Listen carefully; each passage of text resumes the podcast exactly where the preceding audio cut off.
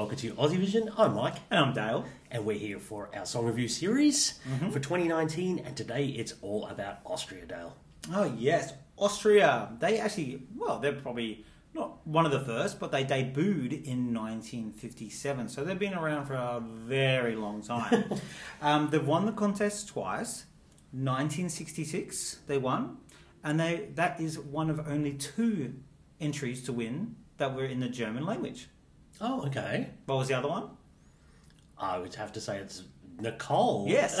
only two German songs. Wow. And even the Austrian one was also partly in French. Hmm. anyway, after years and years of not doing very well, many last places, they won the contest in 2014 with the wonderful Conchita Wurst winning with Rise Like a Phoenix. And since then, they've been in the grand final every single year. So it's been quite a good run for Austria. Um, they also came third last year with a Cesar Sim- Sampson. So they've been on quite a good run. First, and a third to top and tail the last five years. They have seemed to be on a pretty good run, aren't they? Austria, good stuff. Mm, We had Zoe. Yes, we love that. We did. Well, what they- they have for us this year is a panda with limits. Yeah, I'm talking about you. You.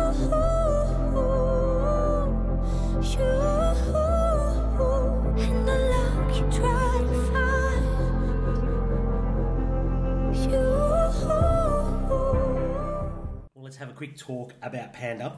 30 years old, her name is actually Gabriela Horn, and she is a singer songwriter and producer from Deutschlandsberg in Austria. Oh. I know, who knew there was such a place? Uh, she graduated from the Vienna Music uh, Institute in 2013 and started commercially releasing music in 2015. She was an internal selection by the broadcaster ORF this year. No national final coming out of Austria. No, and that serves them quite well, really, in the Mm. last few years. Um, let's look at some of the positives about this. Now, number one, it's unique. Nothing else in these 41 songs is like this song. Definitely. I don't think there's anything quite No, like this. I agree with you. Slovenia is probably the closest, and it's not really anything like it. Um, she can actually sing. Like the style is obviously very unique and not everyone's cup of tea, but she can actually sing it. And I think the fact that this is something that is a little bit more of the indie side of things could mean it could have some jury appeal as well. Hmm, okay. Um, I'm going to say here, I feel there's a very, really beautiful delicacy and vulnerability to the studio version of this song. I actually quite like listening to the song. Um, I think the message of the song is almost refreshing, and I know that sounds weird.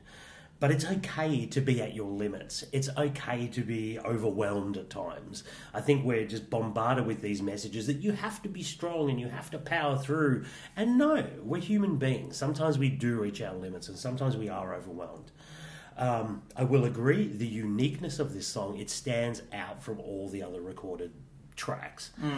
And I'm also going to say, she seems genuinely really, really lovely. And I think she, as an artist and as a person, has a real positivity and a really nice message to spread amongst people. So, real positive. I think she's lovely. Yeah, actually, I, I didn't write that down, but you're right. She is uh actually another thing. She does seem quite likable, and you want her to do well. Yeah. You look at her and you're like, she's vulnerable, and you want the song and her to do well. To, do, to do well. Okay, well, let's talk about some pitfalls, Dale. We've got to, go, Yeah. down, we've got to go down this road. We do, and um, unfortunately, I do have a few on this. I do. I like the style of her, but not for three minutes. I find that high range really difficult to cope with for the three minutes. On the studio version, I find myself switching off or not listening to it, and on the the live vocal that we've heard, I find it gets to a grating point because it's just too much of it. It's like something that's too sweet. It's just too much. I can't eat all of it. I can't have ice cream for dinner and dessert and for an entree. Not that it's, it's sweet, but you know what I mean. Like it's just too much of it. Um, and because of that, I think you're going to have people switch off and they're going to walk away or they're going to start talking to their friends, and that means it becomes forgettable. Not because it's not unique, but it's going to be forgettable because they're not going to pay attention to the song. Um, and who is this appealing to? I mean, other than a little bit of jury love, who in the televote is this appealing to? I like that message. I hadn't even really come, like really taken that message in because I've not given it really the time of day because it's I find it too Just- irritating or boring. Okay, fair enough. It does kind of scream toilets break song, isn't it? A little bit, unfortunately. Look, I'm going to put here the first thing I've written here is this just isn't a competition song. This is quite a nice song, but it's not Mm. Yeah. something you send when you need to get noticed or need to get votes. It's just there's nothing here that I see compels either a viewer to vote for it or even a jury member to rank this really, really highly. Um, so I think it's just in the wrong sort of whole Genre doing here? category. Yeah, yeah. yeah. Um, I think her tone of voice, and um, this is pretty much what you said.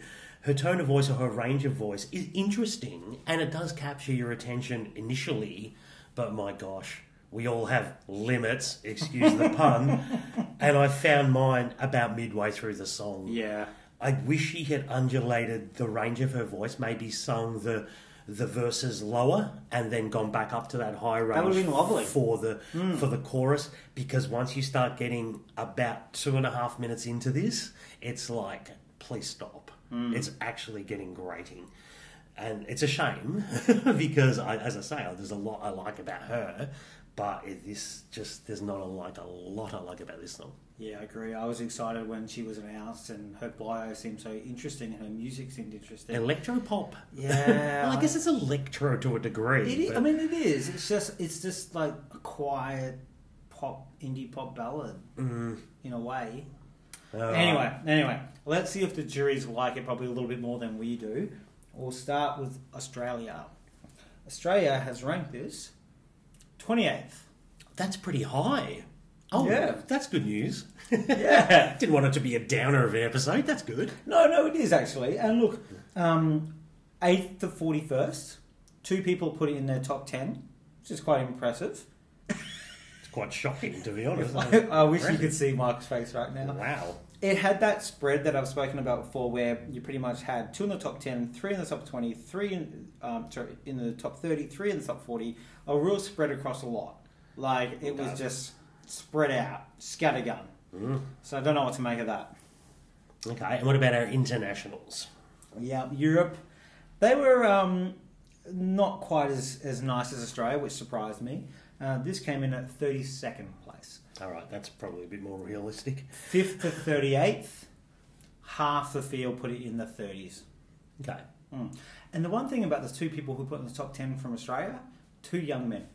Oh, interesting. Mm. That is interesting. Yeah, Well, I guess we should wrap and rank on this one, Dale. we should. I'll start this one off. As I said earlier, this is not a competition song. As nice as the song is at times, it, this is just isn't the place for it. So unfortunately, it's a big no from my cold dead heart. 40th out of 41st. Wow. Yeah, 41, yeah. Sorry. Yeah.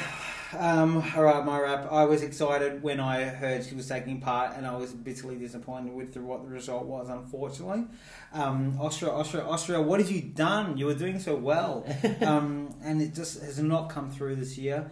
I've uh, ranked this higher than I would actually have right now at the time. I've ranked this thirty fifth, but God, within the last week or two, I, I don't know why I had it so high. it really, I would probably agree with you and have it. I do enjoy Montenegro more than this, and I would probably oh, have it 40th. Oh, God. Like, hon- honestly, I don't know why I have it 35th because I just don't. I, I found some merit, obviously, at the time, but I'm, I'm really, really going off this. I, it's just not in the right place. Yeah, I'm kind of going to want to go back to a point you said, like Austria, what have you done? If anything, I've kind of got respect for Austria here. They could have gone back to the symphonics well and just redone what they did with Cesar last year and tried to get it. But no, they've gone with a young independent artist, and I think good on you for doing that. But um, yeah, I don't know if it really pulled it off. Right artist, wrong song. Yes, That's pretty much exactly what it is. totally. agree. Take the risk with the artist. I love her. Don't let her be so authentic to whatever she wants to do and have some commercial control over this. Yeah. I'm sorry.